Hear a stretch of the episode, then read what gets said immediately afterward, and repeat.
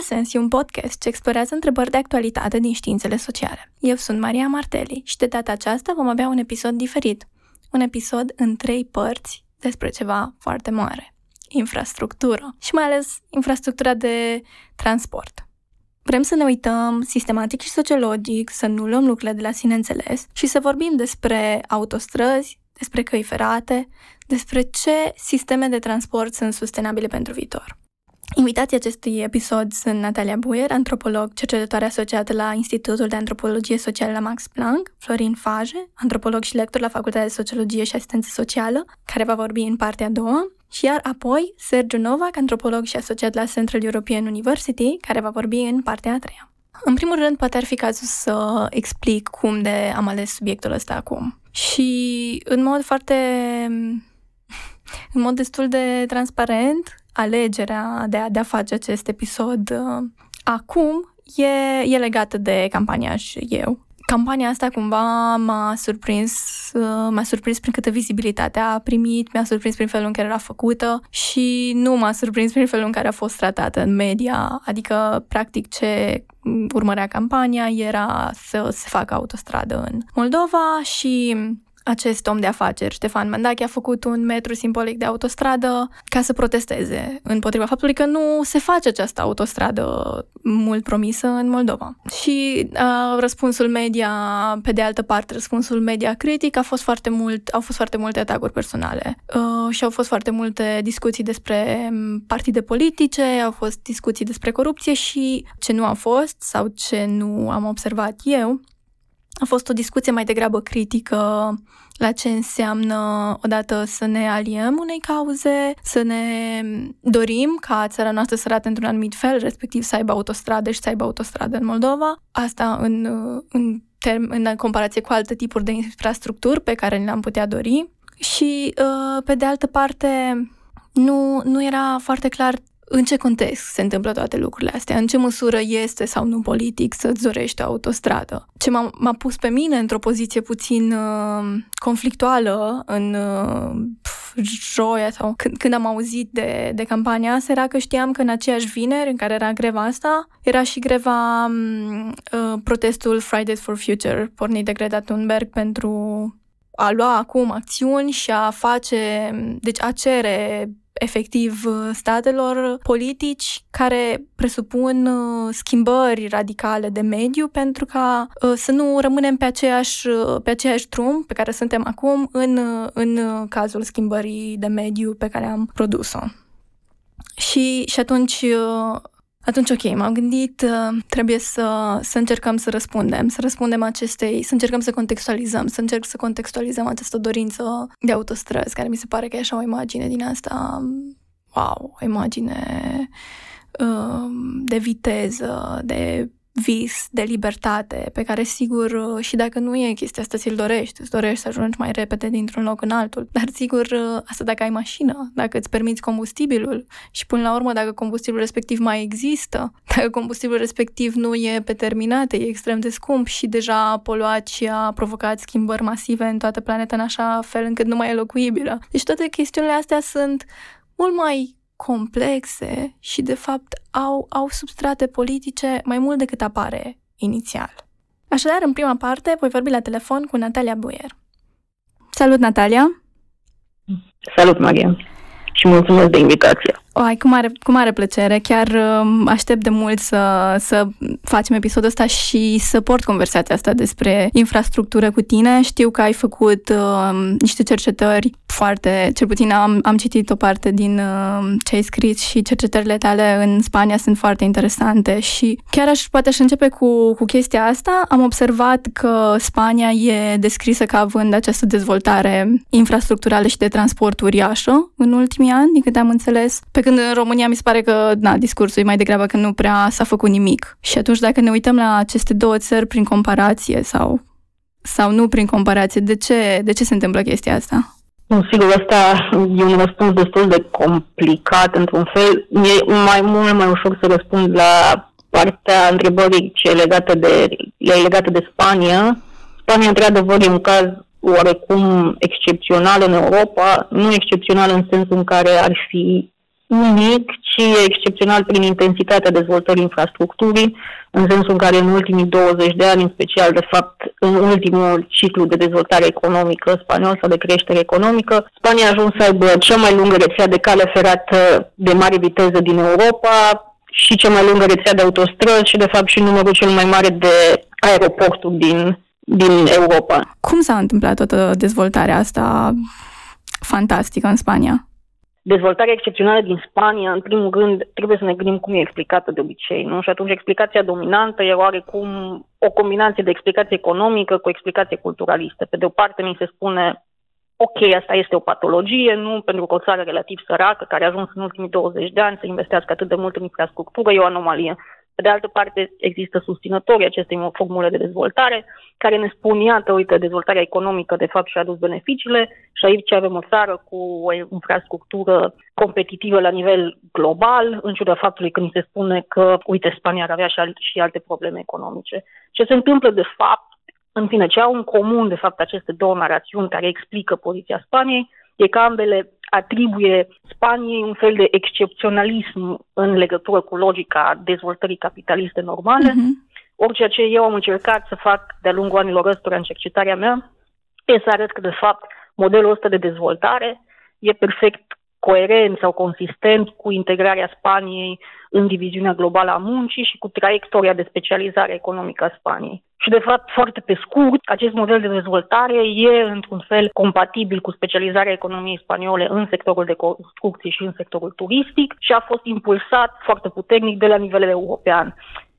Mm-hmm. Acum, aici e foarte important de zis că de obicei dezvoltarea la nivel european se înțelege ca finanțare europeană cu fonduri nerambursabile. Asta e o mare parte, în fine, a mitului legat de dezvoltarea infrastructurii spaniole, pentru că, de fapt, această dezvoltare excepțională sau această hipertrofie, dacă vreți să spunem așa, a, a infrastructurii de transport în Spania s-a făcut în principal prin acumularea de datorie. Da?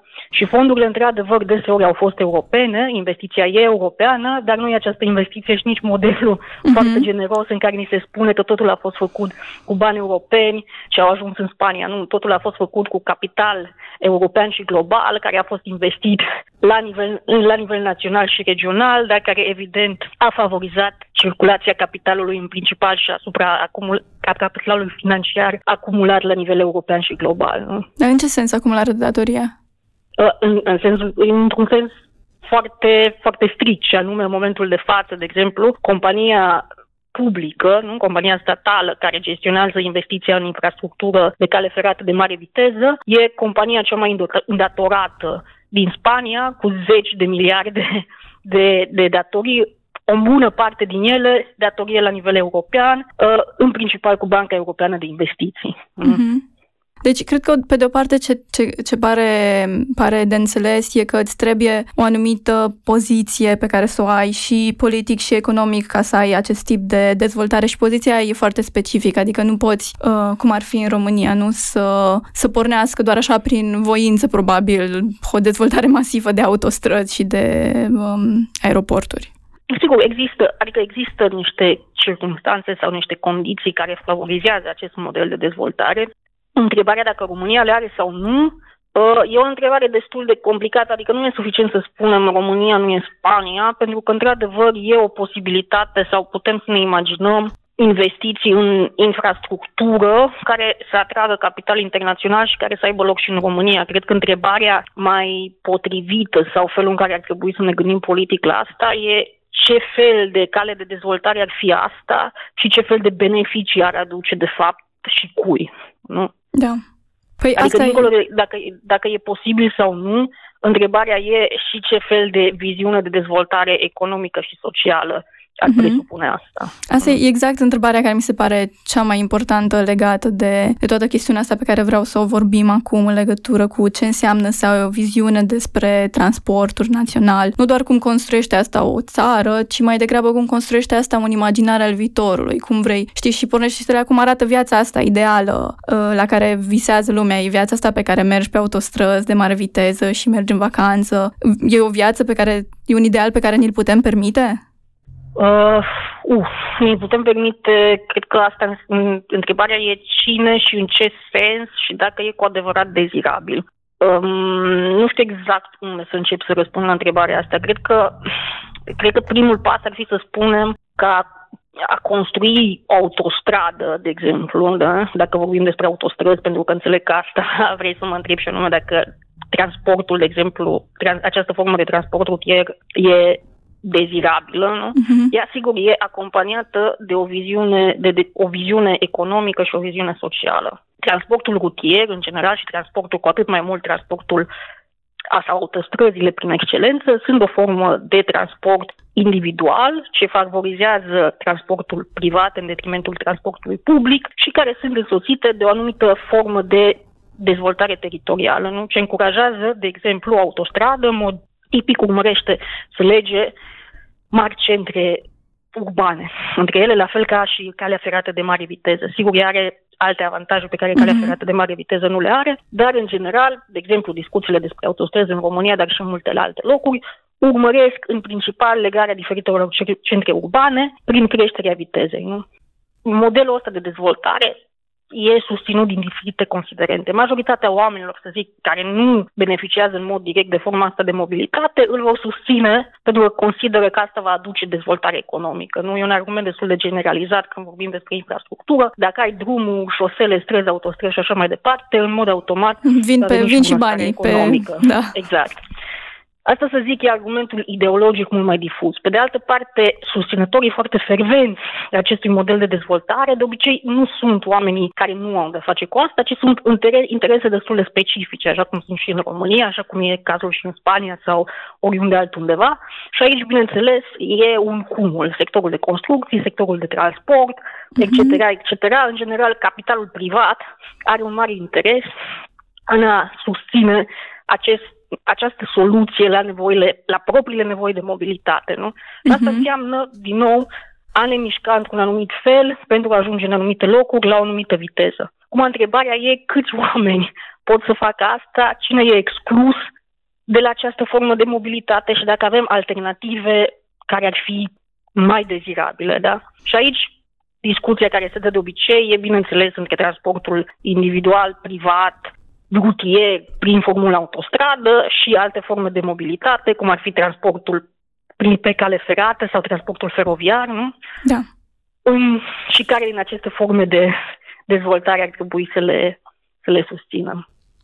Exact, exact. Și uh, deci pe lângă faptul că mi se pare că felul în care dezvolți infrastructura de transport, arată o viziune pe care o ai despre cum, e, cum ar trebui să fie viața cetățenilor, dacă ar fi să privim din punct de vedere a unui stat, implică și, cum să zic, anumite dependențe. Fiecare vine cu un anumit specific și, printre altele, au și anumite costuri, atât nu aș zice de cele economice, ci și climatice. Și mă gândesc dacă e să ne uităm la toate chestiunile astea, cum, ce putem să zicem despre căile ferate?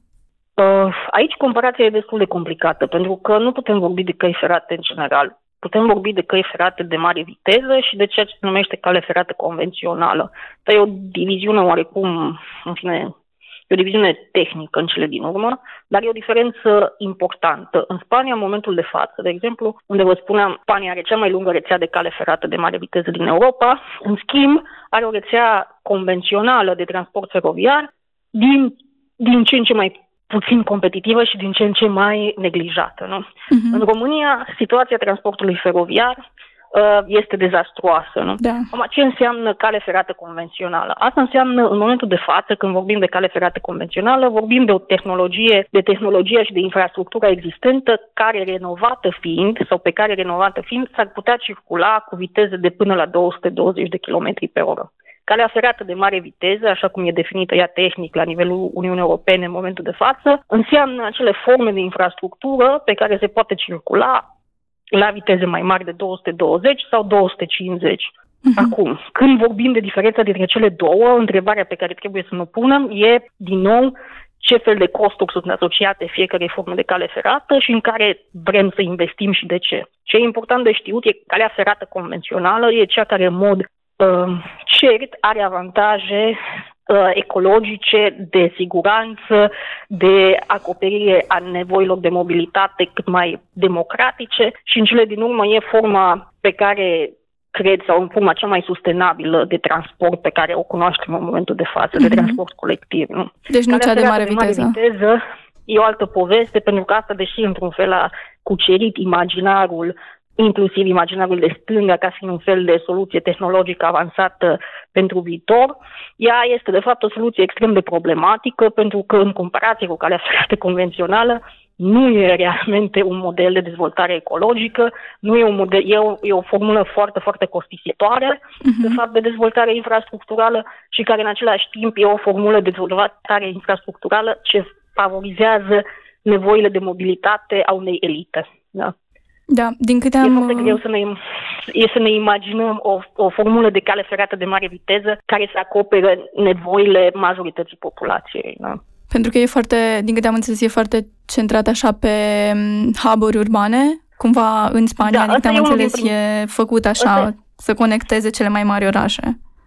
Asta e unul din principalele motive și anume, da, într-adevăr, nu, calea ferată de mare viteză are sens tocmai pe le, pentru legăturile intraurbane la mare distanță, nu? Adică nu avem trenuri realmente regionale sau trenuri uh, de distanță scurtă sau trenuri de navetiști, dacă vreți, care să fie în, în sens strict trenul cale ferată de mare viteză, nu? Și asta pentru că e pur și simplu, nu e nici, adică nu e eficient nici energetic, nici în termen de, de durata călătoriei să ai, uh, să ai stații la distanțe scurte și uh-huh. atunci modelul ăsta, modelul ăsta într-adevăr favorizează legătura între marile centre urbane. Nu? Orice e important de știut e că în majoritatea locurilor din, din lume, de fapt, principalele deplasări de populație nu se întâmplă între marile centre urbane. Asta, în momentul de față, ne imaginăm că asta e situația, dar, de exemplu, în Spania, în majoritatea regiunilor, de fapt, regiunile, majoritatea oamenilor se mișcă, sau, în fine, forma de mobilitate uh-huh. dominantă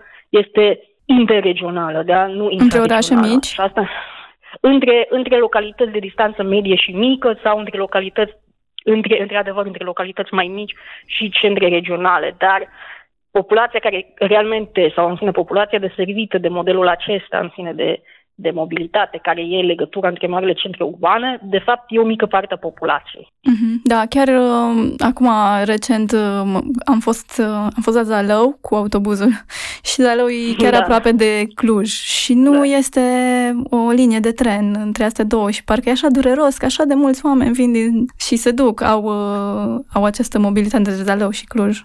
Da, cred că asta e, e, adică e o realitate foarte, foarte dureroasă, într-adevăr, mai ales pentru că ce putem vedea în România nu e doar că nu s-au făcut noi investiții, ci că, de fapt, infrastructura existentă a fost în mod deliberat neglijată, astfel încât al forme alternative de mobilitate care favorizează, de fapt, uh, sectorul privat să, să fie, bineînțeles, formula formula câștigătoare. Și, într-adevăr, așa cum situația CFR-ului și a căilor ferate e dezastruoasă, legăturile de autobuz uh-huh. au dispărut în multe părți ale, ale României, investițiile pentru formele astea de mobilitate au s-au, s-au evaporat în multe cazuri, în timp ce, în mod evident, discursul dominant e în favoarea transportului și construcției de autostrăzi. Nu? Da, absolut. Păi uh, aici trendurile mi se pare că sunt pe moarte. Nimeni nu vorbește de a merge cu trenul ca o chestie de viitor. Adică în ultima vreme mi se pare că au tăiat o grămadă de linii și uh, cred că am, am citit și un articol despre asta, dar am și observat. Adică erau mai multe trenuri Cluj-Deva, cum mă duc eu, înainte, da. dar acum este autostrada, s-a făcut ceva legături da. de autostradă și parcă nu știu în ce măsură au, au fost o convergență, dar pare să fi fost între, între astea două. Uh, cu siguranță, adică o convergență există peste tot, așa cum, de exemplu, în Spania investițiile în căile ferate de mare viteză au presupus și de fapt au însemnat și evaporarea aproape a investițiilor pentru calea ferată convențională. Asta se întâmplă în majoritatea locurilor. Atunci când investim în autostrăzi, este mult mai puțin probabil ca investițiile în mod simultan să meargă și spre un sector alternativ care se află în competiție directă cu, cu, un alt, cu o altă formă nu, de, de, de transport. Uh, și aici, în mod cert, în mod cert, asta e situația cu care ne confruntăm. Da. Mă gândesc că dacă e să, să ne gândim așa ideal sau nu, care ar fi un mod preferabil de transport sau de ce, eu știu de ce prefer trenurile autostrăzilor, dar dacă ar fi să facem un argument mai general, care ar fi acela? Cred că Deci aici întrebarea e pentru cine și în ce fel. Cred că e puțin greșit să ne gândim că cei care, că cei care mm, susțin transportul sau susțin dezvoltarea de autostrăzi, ei greșesc. Nu, în foarte multe cazuri, ceea ce putem vedea acolo e că sunt grupuri care își urmăresc propriile interese, în sectorul mediul de afaceri, cu nevoile lui de mobilitate, uh-huh. își urmărește propriile interese. Întrebarea e ce formă de transport și ce formă de investiții, de investiții în infrastructură favorizează nevoile populației, uh, unei populații mult mai ample, nu nevoile, nevoile claselor populare, nevoile clasei muncitoare. Um, și asta aici, în mod cert, Discuția este largă, dar răspunsul e simplu. Transportul individualizat, rutier, în oricare din formulele sale, este mult mai dezavantajos decât transportul feroviar. Da? Acum, asta se întâmplă decât transportul feroviar sau inclusiv alte formule de transport colectiv. Ce este, să zicem, formula cea mai problematică mereu din perspectiva majorității nevoilor populației, nevoilor majorității populației, um, este o formulă de transport colectiv, nu o formulă de transport privat individualizat. Și asta poate să însemne, din nou, în primul rând, varianta cea mai sustenabilă ecologic este calea ferată convențională. Aici cercetarea și cercetările ne arată foarte clar asta.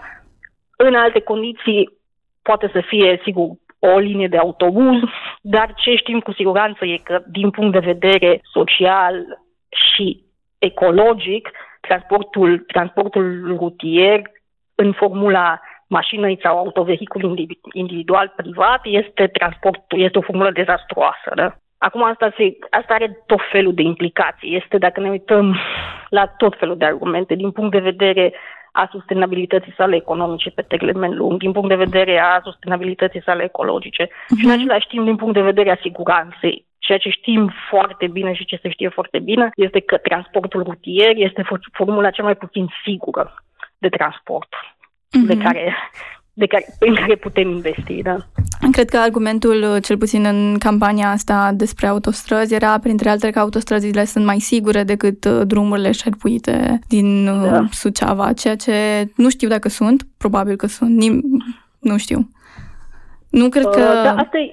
Asta e, asta e o problemă care e foarte simplu de, de, de, de lămurit, de fapt. Sigur, autostrăzile în sensul ăsta sunt mai sigure decât drumurile șerpuite, însă autostrăzile rămân mult, mult, mult mai puțin sigure decât alte formule de transport colectiv, în special decât transportul feroviar. Da. Și dacă ne uităm, de exemplu, pentru date disponibile, avem, cred, unul din ultimii ani pentru care avem datele disponibile la nivelul Uniunii Europene, e anul 2015. În anul 2015, la nivelul Uniunii Europene, au fost peste 26.000 de accidente mortale rutiere, în sectorul rutier. Da? În același an, au fost 27 de accidente, de, de accident, 27 de persoane au murit nu?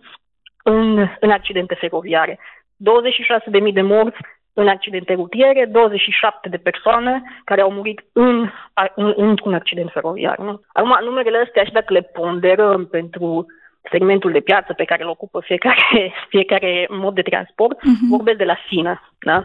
În același timp, când judecăm siguranța transportului pe autostradă, nu e suficient să ne uităm doar la accidentele mortale. Tot numerele astea, care sunt statisticile astea sunt disponibile, sunt statistici publice, se pot consulta. Dacă ne uităm, de exemplu, la numărul de, de răniți, nu? în majoritatea țărilor și cele care au, uh, care au o infrastructură uh, sau care au o rețea de autostrăzi foarte dezvoltată, numărul de răniți rămâne în continuare extrem, extrem de mare. Da? În Germania, de exemplu, în același an, au fost peste 300.000 de răniți în accidente de circulație rutiere. În același timp, în Spania, numărul, Spania din nou, care are și cea mai lungă rețea de autostrăzi din Europa, numărul de, accident, numărul de răniți în accidente rutiere se apropie de 100 de mii. Da? Uh-huh. Din nou, aceste numere, dacă le convertim așa cum le place în fine foarte mult uh, susținătorilor pieței libere în cifre, da? uh, numerele astea vin cu un cost economic incredibil, nu? pentru că ele înseamnă foarte mult. În același timp, însă, dacă comparăm asta cu măsurile de siguranță și cu securitatea unui transport gen de tipul transportului feroviar, e de la sine înțeles că transportul feroviar va câștiga. Da?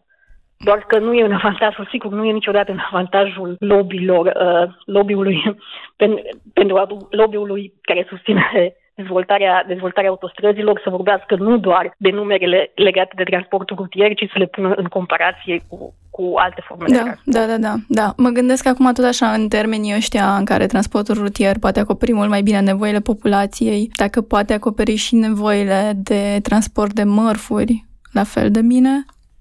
Sigur, aici problema, din nou, varianta autostradă, autostradă versus transport feroviar, aici e foarte clar că, în general, România e puțin în urmă aici, pentru că, inclusiv la nivel european, transportul de marfă, aici, cu siguranță, e destul de multă susținere pentru transportul feroviar. Transportul feroviar de marfă are anumite inerții pe care în mod tradițional se considera că transportul pe autostradă nu le avea, doar că pe măsură ce dependența de energie, de carburant devine din ce în ce mai problematică și pe măsură ce uh, problemele de uh, problemele de circulație devin din ce în ce mai pregnante, aceste avantaje au cam dispărut și atunci există, de fapt, dinamica în momentul de față la nivelul Uniunii Europene e de a se investi din ce în ce mai mult în, în transport, uh, transport de marfă, feroviar. Nu? România e o excepție în sensul ăsta, nu se corespunde acestei dinamici.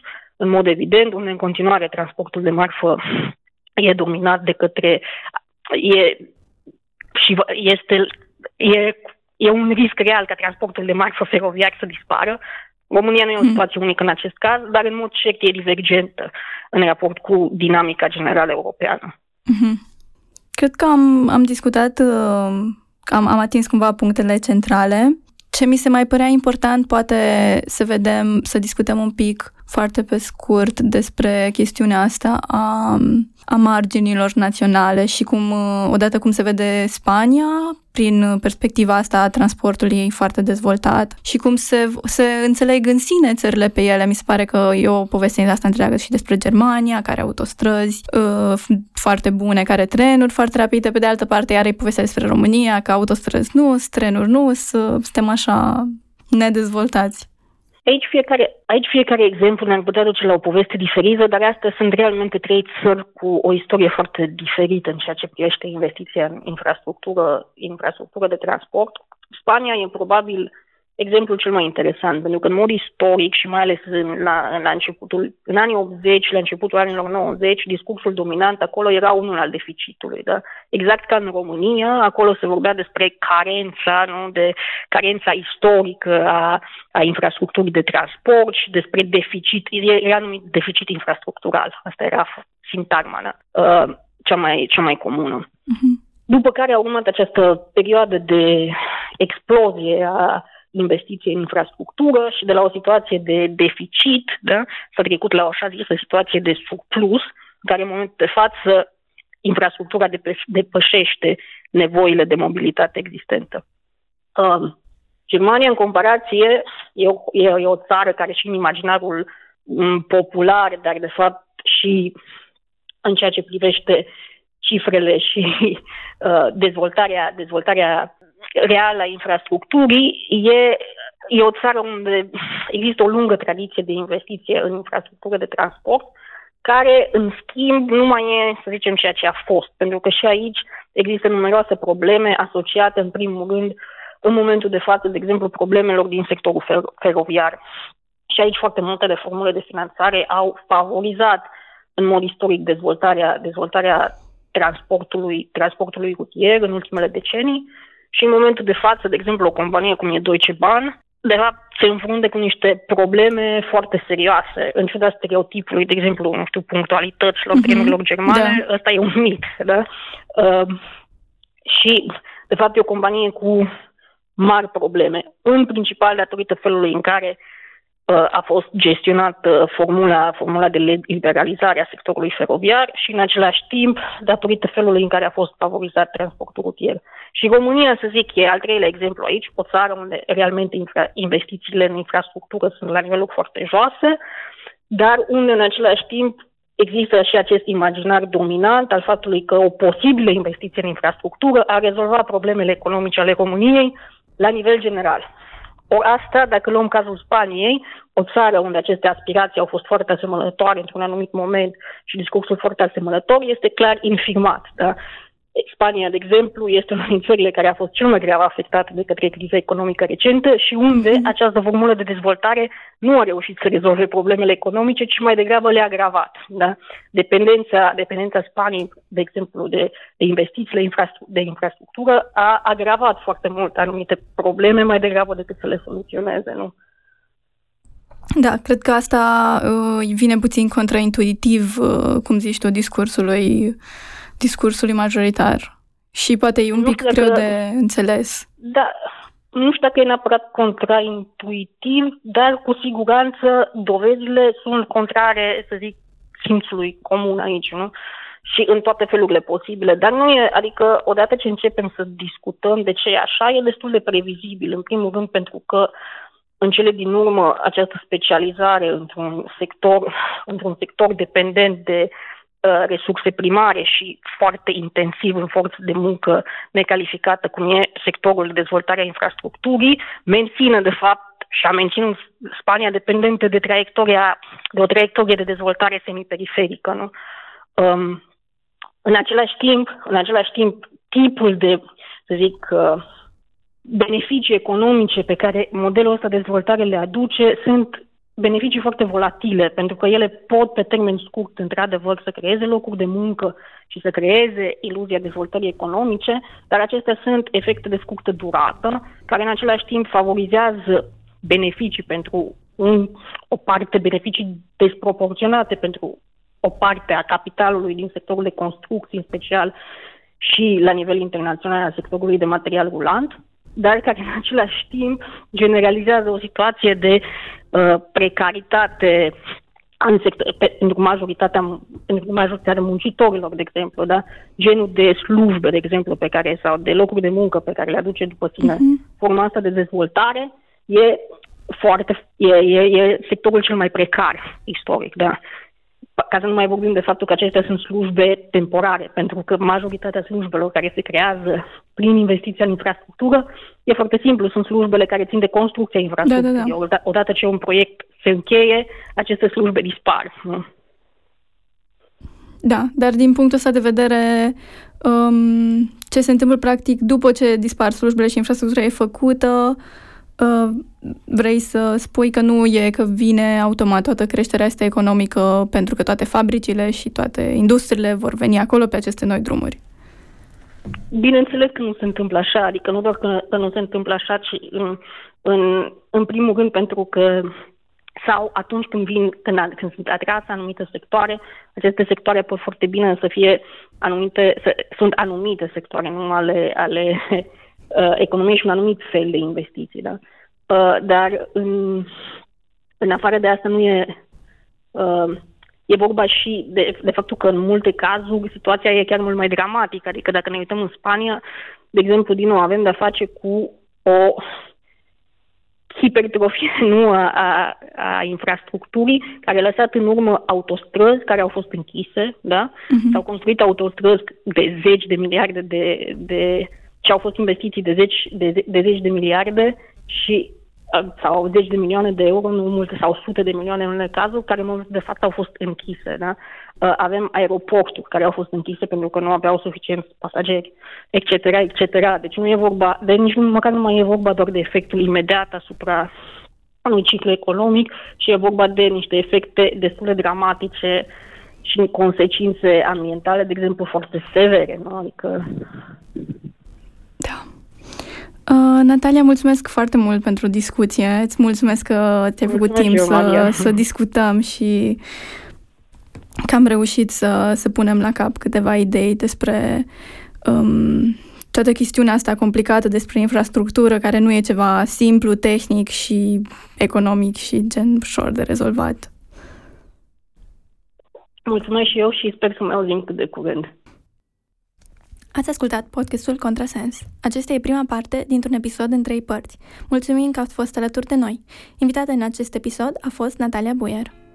Acest podcast e susținut de Facultatea de Sociologie și Asistență Socială, Universitatea Babeș-Bolyai. Episodul de astăzi a fost produs de Maria, compoziție muzicală de Kind Studios. Pentru studioul de înregistrare îi mulțumim lui Flavio și EBS Radio. Mai multe despre Contrasens aflați pe pagina noastră de Facebook. Ne puteți asculta pe SoundCloud, YouTube, iTunes, acum și pe Spotify. Vă invităm să ne susțineți munca cu o donație pe Patreon și așteptăm părerile voastre sau eventualele întrebări la adresa noastră de e-mail contrasensaron.prototmail.com Pe curând!